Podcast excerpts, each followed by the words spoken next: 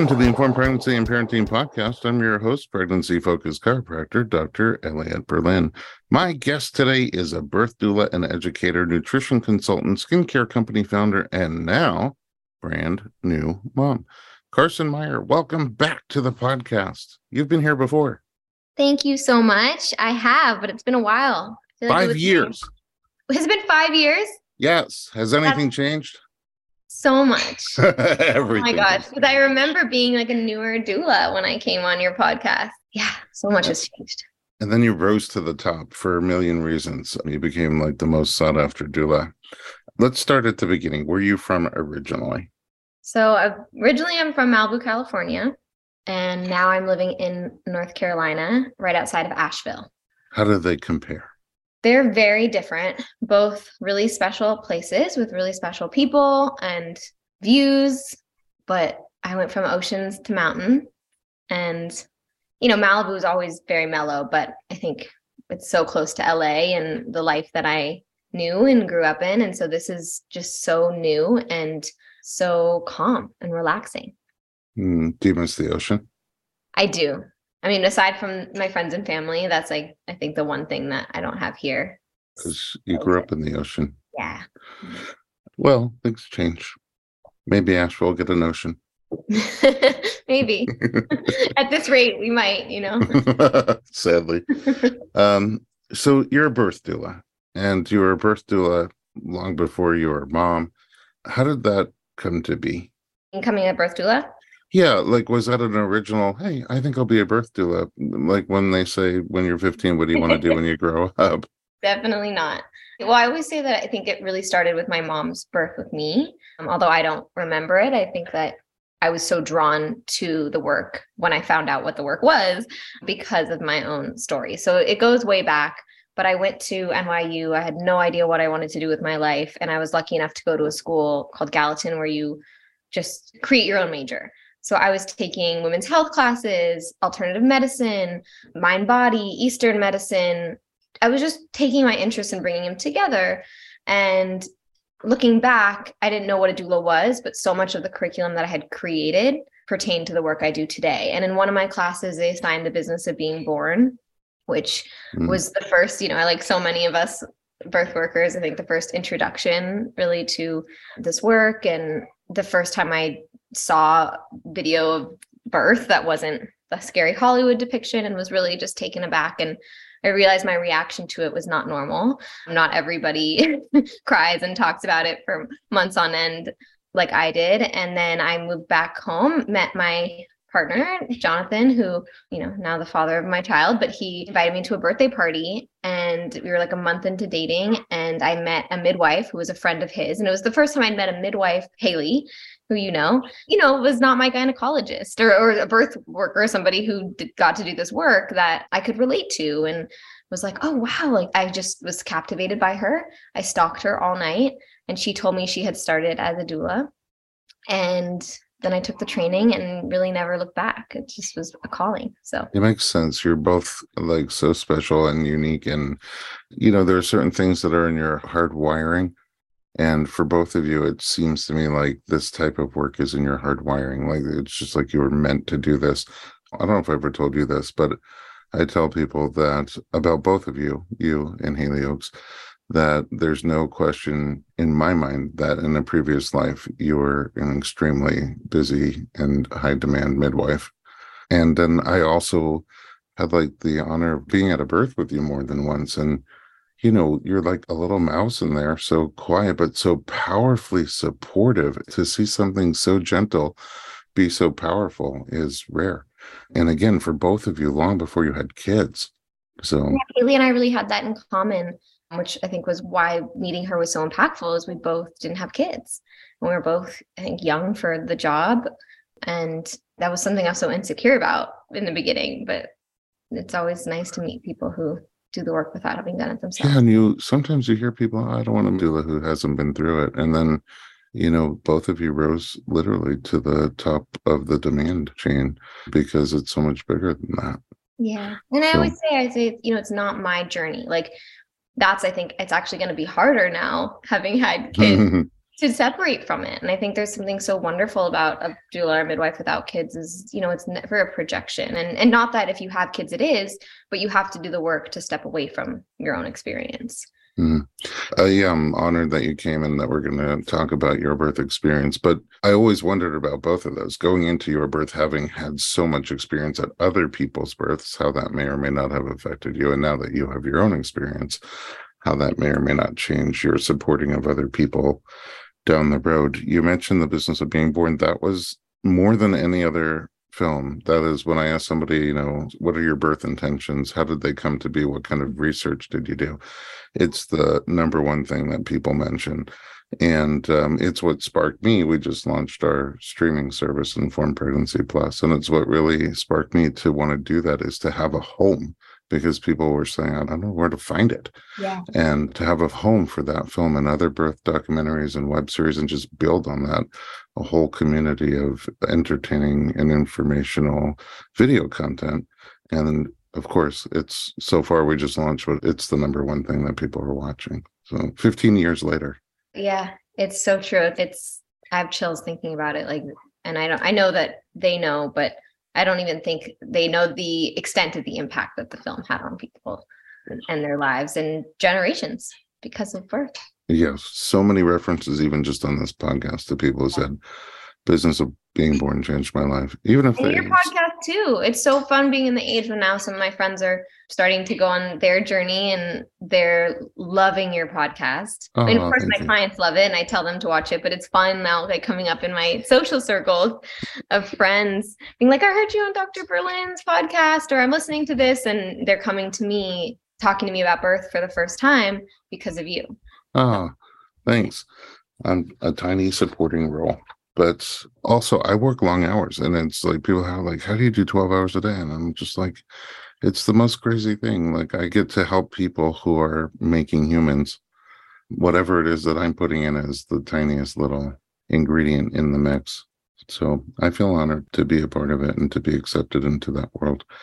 In addition to birth, doula, and education stuff, you also do some nutritional consulting. What's your background there and what's your approach? Yeah, so that's a little bit newer for me. Um, I started growing together, which maybe I'm skipping ahead, but that's my virtual circle. Um, my next one's actually coming up in March, but it started or early COVID when I saw the isolation, you know, lack of support and community, and not having doulas in the hospital. So I created this circle that is about 20 expecting moms. It's so special. And we go through everything from healthy pregnancy nutrition, you know, body work, everything from in and out, the whole picture. And through preparing for birth, breastfeeding, postpartum. Um, and so in that class, I started noticing I would talk about nutrition, which was a passion of mine and something that had played a huge role in my life. And I was asking, you know, how many of you are talking to your doctors about nutrition or midwives or, you know, what do you know about gestational diabetes? And every time it was like one or two people would raise their hands and they always had midwives. It was never if they were with an OB. Mm. And I was like, yes, I'm passionate about this, but I didn't feel like I had um, formal training to be able to really support my clients in that area. But I know how important it is for life, but certainly for pregnancy. And I was like, if this isn't a conversation that's going to be happening in the 10 minutes in your OB's office, I want to be able to have those conversations. So I took a training online uh, through the pandemic and am now a certified nutrition consultant for pregnancy and postpartum. And so it's something I just weave into the classes and now with my clients and then offer it separately as well, because I now going through it myself just know firsthand how big of a role it played in my journey. Yeah. And I don't know your specific approach, but it's one of the things postpartum in particular that I see. It's one of the building blocks that gets lost sometimes oh. where everything else is going on. And so, normally, if you're at least having great nutrition, your body can weather some of the other changes better, but that just falls apart. Exercise falls apart, self care in general falls apart, yeah. support's not there. Uh, I noticed something this week actually, just like a, a big epiphany, because I've had several people want to do the 40 days postpartum, like home yeah. and not leave the house, which in some ways seems quite beautiful and traditional, not just in one culture, but in many cultures. And so it just seems like there's a lot of logic there. But what I realized the difference in Los Angeles, anyway, is you're self isolating it's not like you're not leaving your house a hundred years ago in a culture that did this where you lived with all your family and you were not leaving your space but everybody else was there to support you to cook you all these nutritional rich foods and to help with the baby and to support you if you were struggling in terms of lactation or anything else. Uh, make sure that you got plenty of rest and I've now seen several people give up on the 40 days. I thought it was going to be amazing. And like, okay, day 26, I'm out. Yeah. And it's just a different thing. Being alone without your family and without that kind of support is, is kind of more isolating and putting everything on yourself. So I don't know, maybe there's a, a modern day version of it. But coming back yeah. to nutrition, that's one of the things that gets lost. If you're doing everything, you put yourself last. And my wife always says, you know, on the airplane, you put your mask on before the baby's mask. In in this sense too you're almost you know not helpful to the baby if you're not taking care of yourself. Totally and it's easier said than done. I think that's the tricky part with nutrition is you can know you can talk about it you can have an understanding for it but you can't just snap your fingers and it's there. You know it needs to be like you said a, foundation of support especially in those first 40 days when you have very little time to be or, or nor should you be cooking for yourself. Yeah well, now I want to take your nutrition class. Is there a separate nutrition or is it one on one coaching? So I put the nutrition in growing together, but I don't have a circle for nutrition yet. But it's a great idea. Maybe I will. Right now, it's mm. just one on one. Amazing. Okay. Last thing before we take a little break, you have skincare, C & The Moon. Yeah. Now tell me all about this because I love your products and I'm seeing that scrub everywhere now. Huh. When I go to homes, when I do a, a handful of home oh, visits. Oh, really? In, yeah. in people's houses? It's I see it like all you know, step in to wash my hands in the restroom it's in their shower. It's all it, everywhere. I'm seeing it around. That makes me so happy, especially because you know it's not a product specifically designed for pregnancy and postpartum, but you know where my heart is and just makes me so happy that it's adding a little bit, if any, like just nourishment and yumminess to that time. Especially, oh my God, the dry skin postpartum is so real. And mm. so that scrub and the oil has been so helpful for me. But yeah, I, I created that around the same time, actually, I became a, a doula as when I launched C & The Moon. And it's a clean skincare line for minimalists like myself who just want to feel good and smell good and have a yummy, luxurious product without the whole 12 step ordeal and was really born out of necessity of I was just making it at home in my kitchen and kind of grew a cult following and here I am and it's been a journey I never expected to be a business owner because I'm like we are saying my my heart and my calling is really in the birth work but I'm like just learning so much and loving there's a creativity in there that I really enjoy as well. And of course just like you said like knowing that people like it makes me so happy yeah, it's like something so easy you can do for yourself. And your one word description is perfect yumminess. I just have dewy, dry skin, dry guy skin, and I love it. And um, the guys, I always say the, the men will never buy it, but they'll steal it out of the women's shower. yes. And so I'm secretly just starting now to market towards the men because I swear they're my biggest fans yeah, it's amazing. I don't know. It's like a treat. You feel good. It smells great. It feels great on the skin. And uh, yumminess is the best possible description for it. Where do you buy it? Is it only online?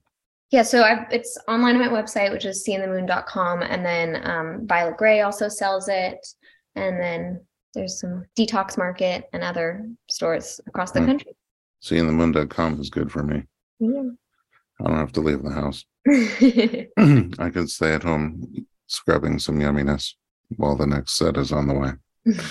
All right, let's take a little break. When we come back, we're going to talk about your pregnancy and then your birth. We'll be right back.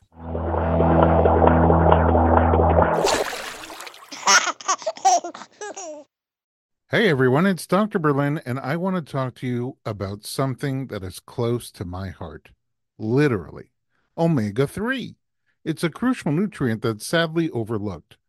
With 95% of women deficient, Needed, the supplement brand I trust, created their brand new omega 3 soft gels. Designed by perinatal experts, they support you and your baby's well being from fertility to pregnancy and beyond. Unlike other brands, Needed's omega 3 is sustainable, pesticide free, and third party tested for purity. Plus, my favorite, it has a milder taste and smell perfect for sensitive mamas. Don't wait. Visit thisisneeded.com and use code Berlin to get 20% off your initial order. Experience the needed difference, consciously crafted for your health and the planet.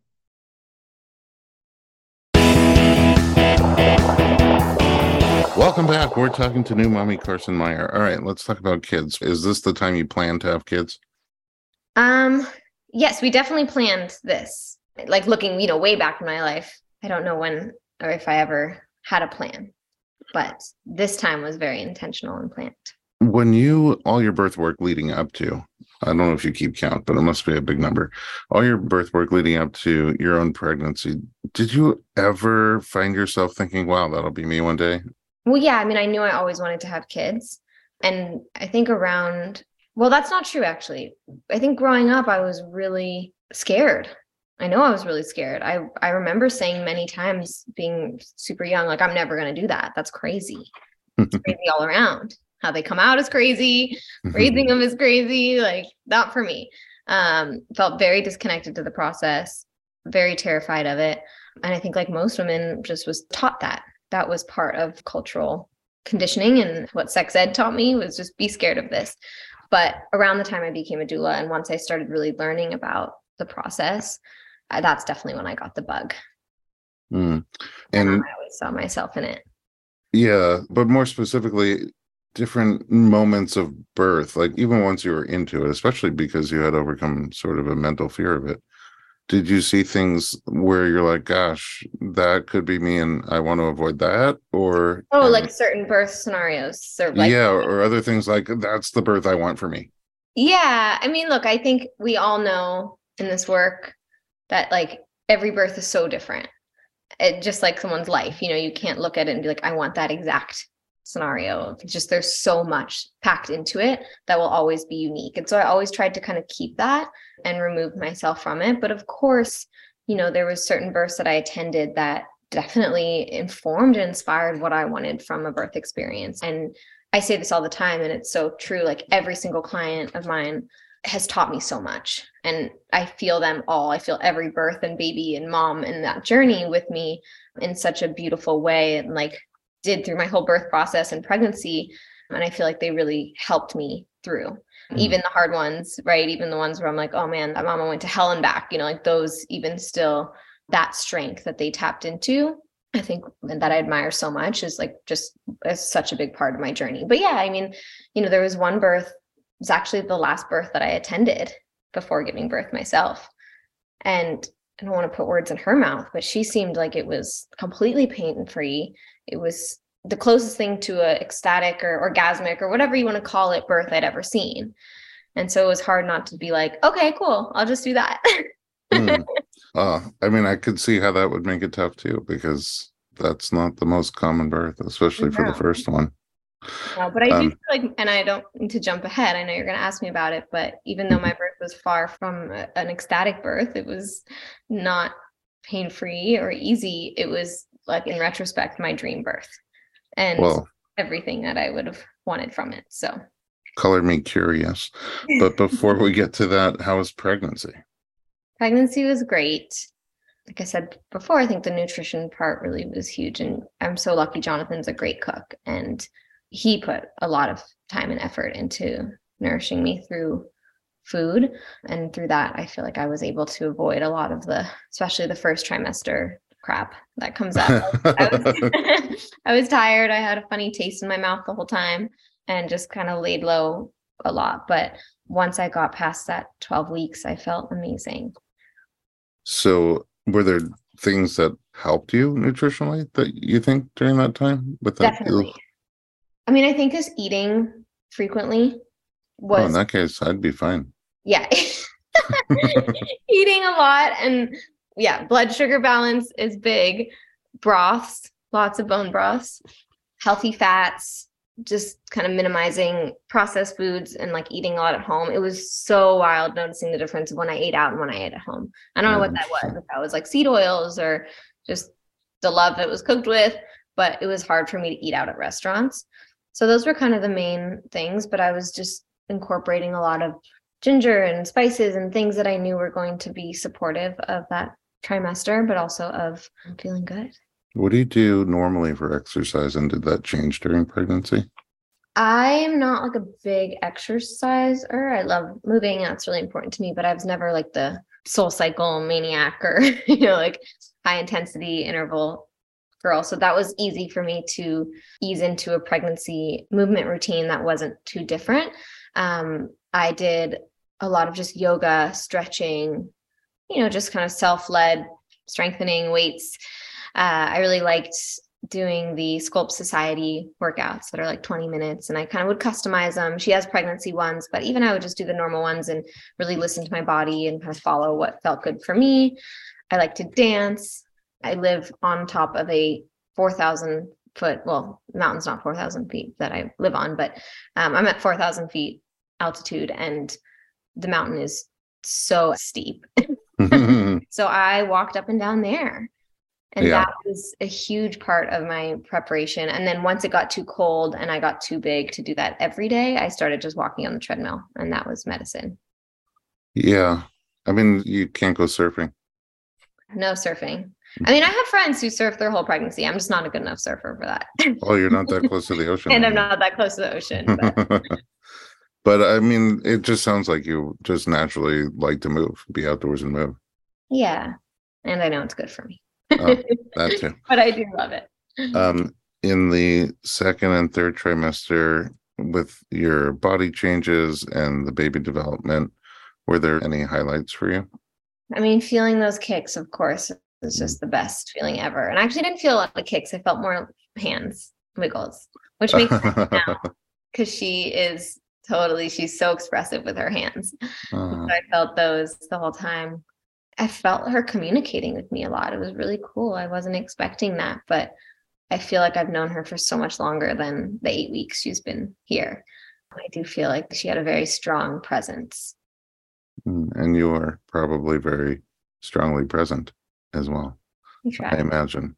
What was your plan for birth or intentions? What was the vision? So I knew I wanted to have a home birth, which was really important to me. Why? Um, for so many reasons. I mean, I've I've attended so many of both, mm-hmm. and I think even though birth is so beautiful in all the spaces, I just really admired the way the midwifery model and the model of care and even just the the freedom the comfort of being in one's own home and not just for the birth the prenatals too right having those be in home talking about nutrition talking about life about your relationship and so much more than just checking the heartbeat and running out the door having wait they also measure the bump and have you pee in a cup that's true don't forget the pee in the cup um yeah, like I wanted more than that. And so, you know, and then for the birth, I loved not having to get in the car. I love the idea of having full freedom and mobility to move and birth as I wanted, to not to being home already. Mm-hmm. And I really see birth as a really sacred ceremonial event. And again, not that that can't be the case in the hospital, but for me, I knew that it would cause stress to try and control that environment or create the experience that I wanted with a bunch of strangers, mm. not being under my own roof. And so, giving birth at home, I really felt like I could create the environment that I wanted her to be born into with more ease. I always find that at home birth, there are much better snacks. Definitely that too. much better even, snacks. If you're even allowed to eat at the hospital. And yeah, everything you described sounds amazing. Did you have any, because you're human also, did you have any like anxieties or fears, like anything that was like, hmm, I got to overcome that? Yeah, my fears were never home birth specific. And I think that's the beauty of getting to witness birth in both places is really like debunking these myths that there's a danger around home birth that isn't present at the hospital, right? There's risk in birth wherever you give birth. And the hardest and scariest births I've been a part of have been in the hospital. So I knew that obviously, just like life, right, we may have to face really dark and hard times, regardless of where we are. And that we can't always control for that. And so, of course, you know, like you said, I'm human. So those fears have always came up, but I never felt like being at the hospital would take away those fears, if that makes sense. I knew that sure. they were more, not existential is not the right word, but, you know, they're just bigger than that. They had to do with being a human in this world. like there was more spiritual concerns mm-hmm. or just life concerns than they were location concerns. And I think that is an important part of preparing for birth right is is coming to terms with the reality of what it means to be engaging in this world. Not just that we can control factors based off of isolating a certain event or provider or whatever it may be. And so those are things i've worked through with clients but also had to work through myself. And then yeah of course you know like will the baby come out breathing well? Shoulder dystocia like things like that that you hear a lot of and see and you pick up on the fears in of providers or even the things like bleeding too much. Those are things that i've also been a part of in birth myself and seen happen. And so it was work for me to have to detach from those experiences of others and then also to continue what i fortunately had such a foundation on already but to explore the the how can i prepare for those fears right? How can i learn how to face them if they come up what would I do in those situations? And so that was definitely a big part of my preparation for my partner who hasn't been in those environments. It was helpful for me to also prepare him for it, for mm. those what ifs or for those fears. What does that preparation look like? We watched a lot of videos. You know, I think for me, I'm one of those people that like information is power. And so we would talk to our midwives about the what ifs of those. That helped kind of walking through the measures in place that would support us in those situations. I love Indie Birth as a resource. And those videos were really helpful for both of us. He was always planning, and he did catch her. And so I helped prepare him with those videos. So he knew, you know, it's okay if we're on the bed and she's slippery and falls through your hands. Like, look, this baby just fell right onto the bed and it was okay. Or, mm. you know, this is something we can do if the midwife doesn't make it and baby has a hard time breathing. You know, like these are the ways that we can support her ourselves and things like that. I like watching birth videos of animals in nature and just trying to see like how they do it without the neocortex without thinking about it, wondering, worrying. And it's always mind blowing to me that they don't really look fearful. They don't make a lot of noise. They don't have a lot of support. And then as soon as they give birth, they turn around and start doing neonatal care. Yeah. I'm like, how do you know how to do that? Yeah. you know, it's like insane. But also, like, you'll see an elephant give birth to a 240 pound baby that just like drops on the ground and they're fine. They turn around. I give them a little kick, like, you're good. yeah, exactly. But- yeah, and and I think that's something part of the uh, indie birth videos that really helped me was watching the, the moms resuscitate or the moms be involved in that process of or even the moms move in a shoulder dystocia to help the baby come out. Whereas you know in not traditional traditional but our current tradition in 2023 in the United States um, is we see and we're told kind of that we don't have the knowledge or strength to manage anything, right? You know, that has to be in the hands of somebody who's an expert. And obviously, many cases there are, but, you know, I think tapping back into the fact that a mom can stimulate her own baby, a mom can suction her own baby with her mouth, a mom can move to open her pelvis. And those things felt really empowering to me and helped alleviate fears, right? It wasn't just somebody in a lab coat that knew how to help me or my baby. Right.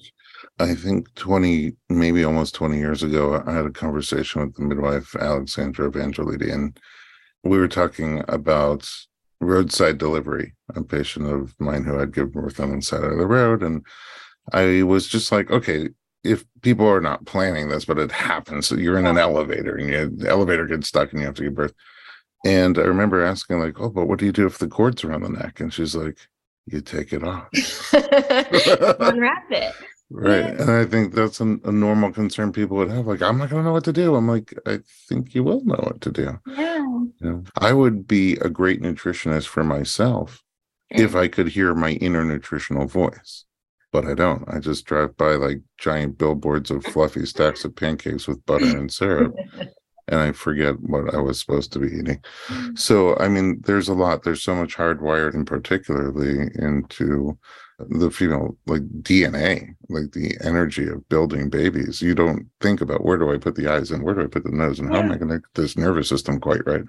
It's just all there. It's so true. I love that. I always tell it to my clients. It's like, what is it that we assume and expect that the pregnancy, like our bodies know what to do. We know how to do it. It happens without thinking and worrying about it. I mean, we, of course, we worry and think and all the stuff, but it's going to happen innately. And then with birth, from one day to the next, it's something that all of a sudden the mom has no idea what to do and could, God forbid, could ever do it without Oh, you could never do this without us. all right. So before we go to break, who was the birth team? Who were you planning to have with you and around you? Yeah. So actually, Alex, who you mentioned, was our virtual prenatal midwife who supported us throughout our pregnancy. And we worked with and Zoomed with often for nutrition and just support all along. And we weren't sure if she was going to make it or not because she's in LA and or in North Carolina. And she ultimately didn't, but um, she was an amazing part of our birth team. And then we worked with a local midwife out here. And it was just her and Jonathan and I, and my postpartum doula is her assistant midwife, and she came the last hour and wow. photographed and held beautiful space for us, and then supported us postpartum. So that was our team. I mean, we didn't talk about it, but you're also a photographer, quite the photographer. And you've done a whole bunch of birth photography. I have, and it's funny. I didn't have a birth photographer. You know, our postpartum doula is not a birth photographer. She just took my iPhone and took pictures. She took great photos, but it's something I do. I knew I didn't want a birth photographer, but I wish I had had those photos because Hmm. and videos that I've done for so many other people. I don't know if this is a good tip to infuse here at this point, but what I've seen a few people do now is set up like a camera or phone just with a wide angle, just on Yeah. all the time, just catch the whole thing and then take out whatever you want from it and throw away the rest. Yeah. And I thought about that like before. I was like, maybe I'll do that. And then in the moment, I think there was just no way I was going to facilitate that for myself. And being that we had such a small birth team, Yeah. There was not extra hands on on deck. we'll talk about my birth story, but I'm glad that the things that came out of my mouth are not, not recorded. not documented. I've seen it both ways, really small birth at home and really big birth at home teams. And I remember one, it must have been not too long before you left here that we were out together. And I don't know that she was always planning a home birth, but she definitely wanted a big cast of characters around her. And she has, I think, the biggest welcome mat I've ever seen in my life oh, inside yeah. the house. Oh. And I was one of the later people to come to that birth. And when I came in, there was still no room for my shoes on the welcome mat because there's so many people there. And I can almost even tell, I'm like, okay, those must be Carson's shoes. And you can just go around and tell who's already there.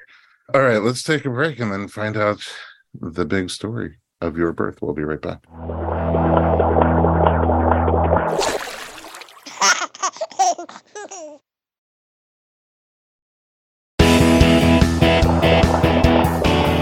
Welcome back to the Informed Pregnancy Podcast. We're talking about Carson Meyer. And okay, it's time. You have your pregnancy, you've done your preparations, and it's time for birth. When, in relation to your estimated due date, did birth start and how? I was due on my birthday. Oh, wow. Yeah. And I had no idea, which I feel really stupid admitting this as a doula that I didn't know how to calculate a due date. Like I just oh. was like, okay, it's, but I didn't realize there's like this two weeks that are like not really pregnancy, but you count it, you know. So I didn't know, and then I literally just like put into Google like conceived on this day, you know, what is due date, and it was my birthday, and I was like, oh my god, I was freaking out. Like, what are the odds? in my head i like thought it was a month late. I just didn't no idea. And then i always say like never tell anyone your due date it's a secret. It's going to get in your head. It's going to get in everyone else's head. Just leave it alone. It doesn't matter. Your baby doesn't have a calendar. But yeah like the around 39 weeks i was like why am i still pregnant? Like i went through all the motions even though i'd talked so many women off this cliff of like you know just feeling defeated at that point. So I went only two days past my due date before my water broke, but it felt like two years, especially because of that birthday. That was such a big marker. And I didn't care if we shared a birthday or not. It wasn't that. It's just I knew the date and I was holding on to it. But yeah, two days after my due date, my water broke at 8 p.m. sharp on the couch. That's how it started. What were you doing? It's very funny, actually. We were cuddling with Polly, our dog, who is adorable and was our, you know, only child until Lou came along. And he was smiling ear to ear. He is such a goofball. And I don't know if he could feel it before or sense something, but he was acting really funny and making this big, goofy smile. And so Hmm. we kept taking pictures of him and then, like, you know, oohing and awing over pictures of our dog. And then my water broke. And so we laughed because, like, a few days after she was born, we were thinking, like, what were we doing? And I went to my phone and it's the picture I took of him, I took on the exact minute my water broke. So it's literally we have this timestamp of what we were doing, and it's a really funny photo of him grinning ear to ear. Oh, okay. So you're cuddling on the couch, water breaks, and it's not a question. It's like, well, that that's Oh, my yeah. water. Oh yeah. And again, I always tell people like usually it'll break in a trickle. That Hollywood gush is more for the movies. I was like, what is going on? This is so much fluid. Ah, you could take the girl out of Hollywood, but exactly. I had a full on Hollywood gush. okay. And then, I is that exciting? I mean, you seem Oh, very ready. so exciting. Heart was pounding. But you know, also nerve wracking, as you know, sometimes labor doesn't start for a really long time after that Yeah. event. Did yours? it did so i i took that moment to like i called alex who was in la and i called my midwife here I just got all excited and then i really wanted to like get our ducks in a row. So i was like jonathan make soup. So we have food and you know let me wash my pants because these are my favorite pants. I started bossing him around as per usual and he was a great sport about it. And then i just got everything like i felt like i needed to in order quickly and then i really wanted to go to bed. Like i knew that we should sleep because i knew that things could start up and we could be in it for the long haul. And it ended up contractions started around midnight so around four hours later A few hours later. Okay. Yeah. And had you been able to fall asleep? no i like got settled in bed and then they kind of started exactly when i finally was mm-hmm. dozing off naturally but it's funny like i don't remember it didn't feel sleepless like it didn't feel like a sleepless night the time just went shoo, so quick How are the early contractions? they were so mild and lovely and i was having them for a few days. I had a lot of braxton hicks. I took a car ride a day two days before where i just felt like the whole car ride i was like oh my gosh i'm like but i wasn't you know i didn't think i was in labor. And in retrospect i might have been dilated early and i will never know but there might have been a lot of work happening before because the contractions that came at midnight felt really familiar and they were very similar to my braxton hicks. Hmm. Okay. So you said lovely, which is a rare. well, it was not lovely the whole time, but those okay, but the early ones. in early ones. comparison, yes. Um, so like wave like Yeah, I guess wave like, and I was able to just move through them and move with them, and I was just really excited that they were there and happening, and so they weren't too bad. They were kind of quick, like it was definitely not a lot of space in between, and they were long. But I, I liked them. And it's funny because my mom used to always say she liked labor and that the contractions felt good. And so as they're happening, I was like, oh, I'm going to be like my mom. It feels good for us. Again, hmm. did not, that did not remain the whole time. Okay. I knew what she was talking about in that moment. and then from that point were you able to get any rest or Not really. I think I laid down like on my side throughout, but like after I'd say like around three in the morning, two in the morning, I wanted Jonathan to be like up with me more and kind of got him up. And then by 6:30, I was starting to get a little more flustered and I didn't have a doula, which is funny because everyone asks, you know, did you have a doula at your birth? And I was like, no. But in that moment, I was like, and Jonathan was so amazing the whole birth. But in that moment, I told him to get rest. He was getting rest, but things shifted. And I don't think he realized, you know, that I was doing great on my own. And I was like, you do you. And then all of a sudden I was like, you're not helping the guy kind of was like, "What? I need help." And he's like, "Whoa, whoa, you know, like what's going on? You're doing great." And then I started getting like a little bit. I think that was the active labor taking over, I where I started to feel like, okay, like I need help. what were you doing for all those hours before? yeah from like basically 12 to 6 That's like what I don't remember. I think I must have been dozing in and off. Like I just kept the lights off. It's so interesting. I really have a very strange. I think I like blacked out a lot of it because Mm. I don't have a lot of recollection, but I remember just kind of like moving around the room and cuddling and just moving through. I was like in a state of not wasn't very conscious, but at 6:30 I remember being like aggravated and kind of coming to and being like I need help and he was tired and he was helping me, but also I was like okay, call our midwife because I knew it was too early for her to come, but I also wanted him to feel supported. I wanted female energy in the space. And the reason I didn't have a doula is because she was going to be both for me. And Mhm. that's how she practices. So I knew that she would provide some physical support too and help Jonathan guide me through some of those, uh, you know, that double hip squeeze and things like that. So she came around 7:30. Do you remember what your dog was doing during that whole time? So he was under the bed during like while I was pushing. And I'll tell you about what he did at the end, but he was cuddling with me most of the time when I was downstairs. He's not allowed on our bed, but he would have been right by my side. But when I moved to the couch, he sat next to me and kind of like watched on guard. So he knew something was different. He had a hard time relaxing, but he didn't leave my side. Okay, cool. And you probably see at birth also, home birth, they're just so different how they react. Oh, Um, and the funniest part we keep laughing about. Well, A, we going back to your first question is like why is a home birth important to you? Honestly, a big part of it was being able to have my dog with Huh. me. I hear that a lot. I just became a dog owner for the first time a year ago, and I, I sort of get it now. yeah, they are. They they're just like such love bugs. But what's so funny and we laugh about it is, you know, I would be like like during labor, like yelling at Jonathan, poor Jonathan, my midwife, like, get away. And then I remember just seeing Polly and my I would just be like, Oh, I love you, Polly. And I would just melt and I would be so sweet. And then I'd like snap at poor Jonathan again. And like, but he could do no wrong. And so he was, he was like this little like heart melter for me. Oh, you did have a doula, he was my doula, exactly. a male doula. Hmm, who, would, who would have thought? Um, okay, so seven thirty midwife comes, and? She came but it was funny because the contractions were intense and that's why i wanted that physical support and they were close together but in between no pain no sensation totally back to my normal self. And that's kind of always how i thought of early labor. So i was like gosh like this is super early because yes the contractions are intense and yes they're close together but i was talking to her about like music and we were eating and i was Mhm.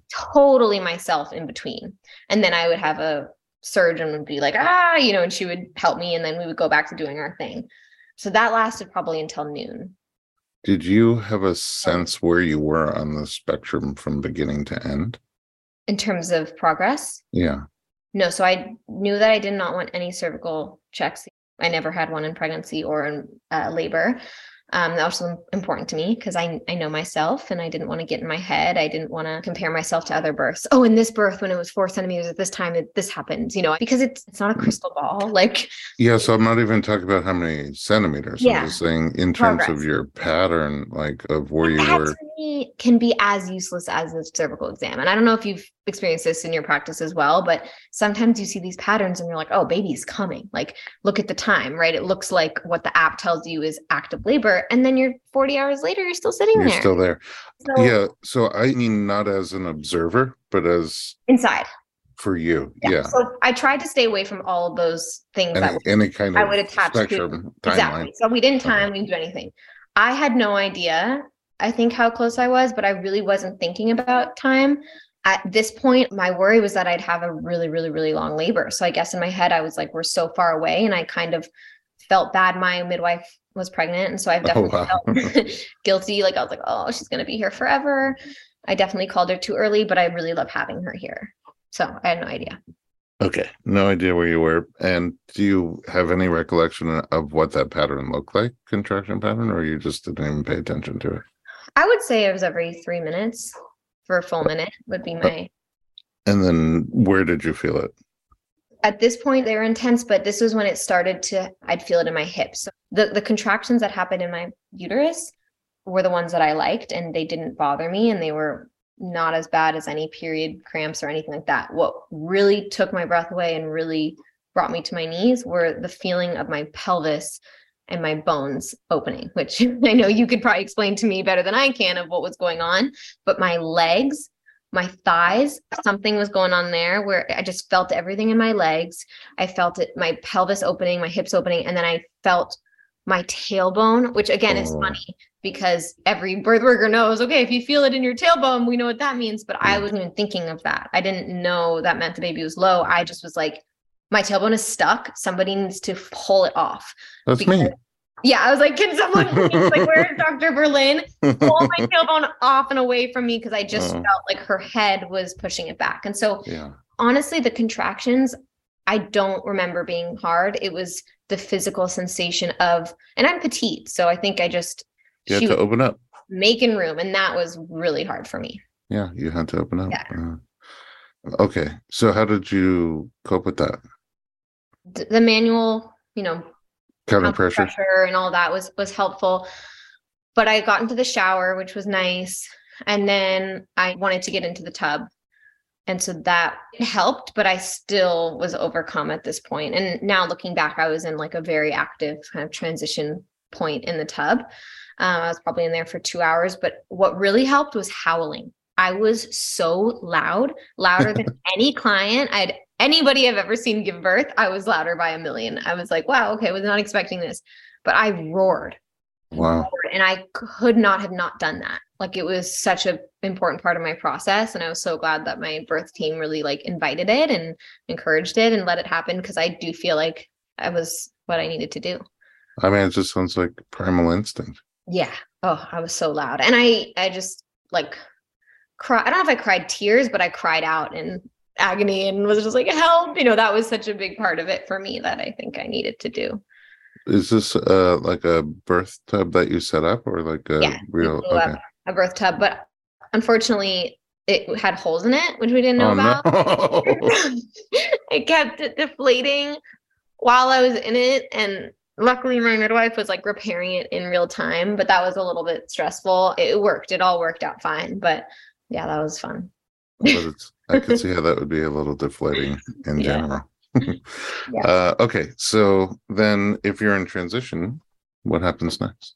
Yeah. So I, at this point, this was when I was like, I'm going to die. I can't do this. I remember just like fantasizing about the hospital, which I never thought I would do. You know, that was my worst nightmare to have to go to the hospital. And all of a sudden I was like, oh, please just take me there. Give me the epidural. You know, this is too much. I remember also like really wanting external things. So, like, at this time, I, I wanted other people to like come in and take the pain away. Like, I was like calling for my neighbor. Like, I was like, maybe call the neighbor. Like, like she was gonna help or something, you know. Like I just wanted somebody must have somebody to something. come and like just do something. So that was really my experience transition. I was really, you know, I, I felt so much pressure in the tailbone and back there, which again is comical because if somebody was yelling, my my butt, my butt, Mm. I would be like, okay, you're pushing, you know, this is time. But I was screaming that, but had no idea that meant I was close. Right. Like I had just Mm. forgotten everything I knew about birth, but I just felt her so low down there. And I'm like grunting and howling. And then I just remember saying, to, I had so much doubt, which is that's when I knew it was transition because that doubt was so big in me. And I said to my midwife, like, I, I just don't think it's going to work. Like, this is not going to happen. And she was like, well, why don't you just like feel? And I could feel her head like right there. But I still in my head was like, I'm days away. You know, like this is, n- mm. I'm going to have to like go have a cesarean. Like it just nothing in me, even feeling her head made me realize it was real. And then I wanted out of the tub right away. And I got onto the bed. And I knew in that moment I looked at her, I said, I'm in transition because I just knew that I couldn't go lower. like, like I was in the depths of hell. So I was like, this is transition. And she shrugged. She never said, you know, yeah, or she was just like, maybe. wow. And so when does her assistant come? So she wasn't going to come because she actually had a little cold and they told me that. They were like, she has a cold. Do you want her to come? I said, no, do not want a cold right now. Hmm. So I was just going to be my midwife, which we felt really good about. And we were totally fine. But in that moment, remember when I told you I wanted external? Like I just wanted Yeah. everyone else to come save me. I was like, I screamed out, like, I want her here. Like, again, not that she was going to come do it for me, but I just felt like I needed something to change the environment. So they called her, and I'm so glad that we did. She was getting over her cold. She was like totally fine, but I think she knew that I would be on edge if I heard her, like, you know, clear her throat. And so she came and she really just took the photographs, which is, I'm so grateful I had because I wouldn't have had that if she not come. So she showed up probably an hour before Lou was born while I was on the bed. Oh, right. So you got out of the tub onto the bed. Yeah. Were you like in some ways more comfortable on the bed? Well, I loved the tub, but it was so wild. It was like from one second it was great, the next second it was like, nope, done. Get me out mm. now. I don't know if the temperature went down or what happened, but my body just told me it's time to get out. Okay. And like, how long are you on the bed for? Probably two hours. I was at first, I instructed Jonathan to sit with his back against the headboard, and then I like leaned over him on all fours, Okay. which was really nice. And so we kind of like snuggled like that for a while, and it allowed me to be on all fours, but like to be in his arms and supported. And he was a little nervous because he knew he was supposed to catch, and that was something he was excited He's about. He's like, "How do I catch from here?" Yeah. So I remember that being like a moment where he's like, You seem to like this. Like, what should we do? But we did that for a while. And then I got on the peanut ball. Like, I laid with my leg up on my hips. And I don't even remember, but I just like tossed and turned around. I wasn't on my back at any point. I remember my midwife saying, So at this point, I was clearly pushing. Again, I still don't even, no one said you're pushing. No one said push. I just was pushing. But honestly, I don't even think I knew. I was so out of my body and so out of my head and into my body. I just was doing it. And then I remember my midwife saying, you know, it might help just because of the position. Like if you wanted to get on your back, you can try that. And I just was like, I'll kill you. I am, there is no way. And in that moment, I really like my admiration for the strength of the women who have birthed on their backs in the hospital unwillingly, you know, which is many. I just, there's no way. Like, I could not have done it in the hospital. I just couldn't have because there was no way I would have been told what position to go in. I could not have tolerated that. I think the only way I was able to get through was being able to fully move in the patterns I wanted to. yeah. It seems like your mind kind of shuts down Yeah. at that point because you know so much and you've seen so much and it, I was it just- clueless. yeah in the moment maybe you were clueless but just in that neocortex Yeah. and such a and- gift such a gift for me because i'm a thinker you know so i was so happy i kept asking i was like is the baby under the pubic bone like while she's crowning you know like while i'm like like i just i was like in such a daze about what was going on and i in disbelief i think there was a part of me given like i was born cesarean I was told because of my size from doctors, you know, before becoming a doula, like, oh, you're so small, it'll be hard to give birth. You won't be able to give birth vaginally, like all the BS that I think I heard those in me while I was birthing. But then at the same time like while you're closing that out as much as you can you're like very aware of what's happening and what you need on the deeper older limbic part of your brain that does birth Yeah. and it's almost magical that you're able to take so much experience from your conscious mind and put that away and have your own experience Yeah. It was such a gift. all right so you're writhing around Writhing around, I got on all fours. I guess at some point kind of came to the fact that, okay, I am pushing. She is close. I could feel, again, not at all what I had thought the ring of fire felt like, but I was like, oh, okay, like this is it. Like if I just keep pushing like this, I think this could be over soon. And I remember getting on all fours and just bringing one leg up. And I think in a way, you know, it's kind of like the position that you would want to get into with a shoulder dystocia. hmm And I don't know if I did that out of kind of like prevention, you know, like I was like, I'm just gonna, but I remember my midwife saying, like, if you put your leg like that, it's gonna be the widest your pelvis will be open. And I was like, great, let's do that. like whatever be the widest. So I was on all fours. I brought my leg up and just kept pushing. I mean, I don't know what was happening, but I kept doing my thing.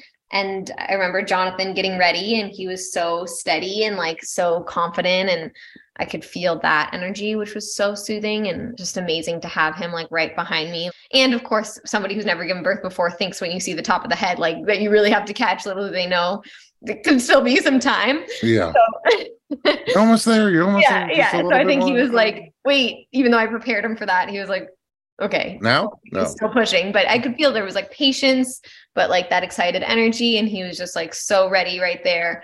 And then her head emerged. And I remember, you know, kind of like knowing that and hearing that. And then, of course, my first question, like, is she okay? Hmm. and I said that while her head was still out. And my midwife and Jonathan laughed because they're like, not only is she okay, she's breathing. and clearing her lungs and nose and everything on your perineum. So before she came out, she started like crying and doing her thing. Oh which- wow, meaning her shoulders and body are still. Oh yeah, her shoulders and bodies were still inside, but she was clearing her throat or her Oh lungs. wow. And so that was obviously very reassuring to the birth team and everyone because they're like, she's amazing. You know, she's like doing her thing while still inside of you, like half inside of you. And so I was like, okay. And then this was when I was like, okay, shoulders now, you know, like this is the time. And I was so nervous, but like, yeah, she just came out with ease into Jonathan's hands. There was a cord around the back of her neck, and Jonathan unhooked it or unwrapped it. And then I remember the midwife saying to Jonathan, bring her towards you, which was her saying, you know, it was instructing him how to get the cord off and saying, like, you know, bring her out, which we didn't know if it was her, but bring the baby out towards you so that she'll come out and we can take the cord off. And I heard that and I thought she was out. And so I was like, no, towards me, towards me. like I get to hold her first. And they were like, she's coming to you. We just have to get her, you know, out and unwrap first. And so I was like, okay, fine. And then, you know, he quickly passed her to me because I was very impatient. I wanted her in my arms right away. Aw, And oh then gosh. We were holding her and we were like celebrating and so excited. Polly jumped up from out of the bed the minute he heard her cry and started doing uh-huh. three laps around the room. And then we were both like, okay, we're gonna find out if it's a boy or a girl. And of course, I was like, Jonathan, like you get to announce, but he was taking too long. You know, he was like to gentle and also just like was like in a excited fluster. And I was like, fuck it, I'm looking. and so I did it and I was like, it's a girl. like I just felt so strongly, like I said before, in, in pregnancy, I just knew she was a girl. I knew it. I Mm. stocked her closet with all my dresses from childhood. You know, I, I tried to get some boy things just in case because I didn't want him to feel bad, but I just would have bet anything that it was a girl. So it was really funny. We all laughed because I was like, yep, there she is. Well, just like I told you. So you pushed on all fours. Pushed, yeah, for the last part and delivered on all fours. Pushed baby delivered on all fours. Um, did you experience a ring of fire? again, the sensation from the muscles and the tailbone so overpowered whatever other sensations there are of labor that I thought would be there. That seemed like the least of my worries. It was so, much more there than in your perineum. Yeah, I don't even remember any of that. It was all the bones, and I didn't tear, so maybe that helped. And I crowned for a very long time because she had a so like poor thing was had a bruise on her head. Hmm. But yeah, for me, the hardest part was just the bones. How big was Lou at birth? Seven four. Okay. And you're, like you said, pretty petite. So you gave birth to a healthy sized baby. No tearing. No tearing. And it sounds like none of that intense pushing coaching. No, there. I didn't even like I said. I didn't even know I was pushing. No one was coaching me. I didn't even know I was I was doing it. Right. So, but I'm just saying the contrast in my mind to, to like you, a woman on her back, and you know, her legs are up. There's a bunch of people around, and people are just like, push, push, push, how can I breathe? Don't waste it. Push, push, push. And, you know, I feel like that's where a lot of the tearing comes from. Yeah, and I think you know uh, there's an evidence based birth Article. review article that talks about how the number one factor that impacts tearing or not is provider skill, your provider. And I do have to credit my midwife, I think, in that. Meaning, was she doing something like massaging or Definitely wasn't massaging, but she was applying manual pressure. oh to slow the? Oh, okay. Yeah. And like helping to keep, I think, the tissues together more, which she was explaining to me later was very different than anything I'd seen or like kind of heard as an approach. And and I think the not telling me to push when I didn't want to, not, you know, like all the other stuff, like the position and of course the freedom and flexibility. But she was very hands-off in the way that I wanted her to be the whole time. But in that moment, she did step in with a skill that we had discussed before that she knew how to do to help support my perineum, which I was really grateful for. Wow. Intensely beautiful. Yeah. A few questions here at the tail end, starting with the tail. Did you have like tailbone soreness afterwards? I did, but it totally went away. But I also feel like I was sitting so much in bed, which it was funny. I asked Allison Oswald, you know, my pelvic floor therapist, I was like, my tailbone hurts so bad. Do you think it's from sitting so much? She's like, um, I think it's from the birth. I was like, oh, okay. I wonder because you mentioned it so many times. I wonder if you ever injured it like snowboarding or That's what people like that. kept asking me. And she did tell me, she's like, keep stretching like that area, use the physio ball, like, cause it's not gonna like untighten. But I not that I remember. Do you snowboard? No. I wouldn't have guessed that. um, okay. Did you eat during labor? What and if so, what? yeah, but not as much as I thought. I love eating. It's like my number one source of comfort, but it just didn't cross my mind. I had lentils in early labor. That was what I had asked Jonathan to make. How was birthing your placenta? Of course, birthing her was my favorite part, but I do have to say that that was a really special part for me too. That's a big fear I had. I was told in pregnancy that my iron was low and that I really couldn't afford to lose blood. And that really got in my head and really freaked me out and sent me kind of in a tailspin of trying to fix it, but then also in my way of wanting to research and understand everything. I learned a lot for another podcast about iron, but I also was really nervous. I was like, okay, like, and I felt confident by the end because of the measures I had taken to prevent too much blood loss. But I was like, okay, like this is the time where you can hemorrhage, you know, like after the baby's out, like this is the more, I'd say, dangerous part of birth for the mother. And I was really on edge about it. I really wanted that part to just be over. And my midwife was so in tune and could so feel that I didn't want her help. I didn't want to rush the placenta, but I also wanted it out. And I was really nervous about it and kept asking about it. So we waited a full hour before cutting the cord. And then after an hour, she picked up on this and she said, Why don't you get in the shower and you can do it yourself? And you can just mm. squat over a bowl, and that way you can know if the placenta is ready. You can feel the tension. Like, I will not intervene in this process and cause a problem because I'd seen that so many times. And so I went into the shower, squatted down, and I talked to my placenta. You know, I had said, like, Hey, thank you so much. I'm so grateful that you protected and supported Lou and nourished her, but your work is done and you can come out now. And like you can come out in one whole piece and then like told uterus what to do and kind of just let that happen. And i made sure jonathan because at this point we'd cut the cord and i made sure jonathan brought lou to be there in my eye line so that i was connected to that oxytocin flow to support it. And then i just guided it out into the bowl and it was perfect and i did not bleed at all. Wow I mean, of course, I had some bleeding, but for the six weeks after, but there was no gush of blood or anything. Mm-hmm. grateful for. Wow. So yeah, that was a powerful part for me. That's different from anything I've ever seen. Yeah, me too. How was transition to breastfeeding? That surprisingly I didn't do right away. I was just like, I'm too busy staring at her and like finding my feet. So I waited a little bit, but my midwife before she left set us up sideline and that was really nice because we bed shared and so that was amazing to just be able to stay and also good for my tailbone to not be sitting up. Yes. I just side lie fed her for like the first four days and then i was like wait i don't think i know how to breastfeed sitting up.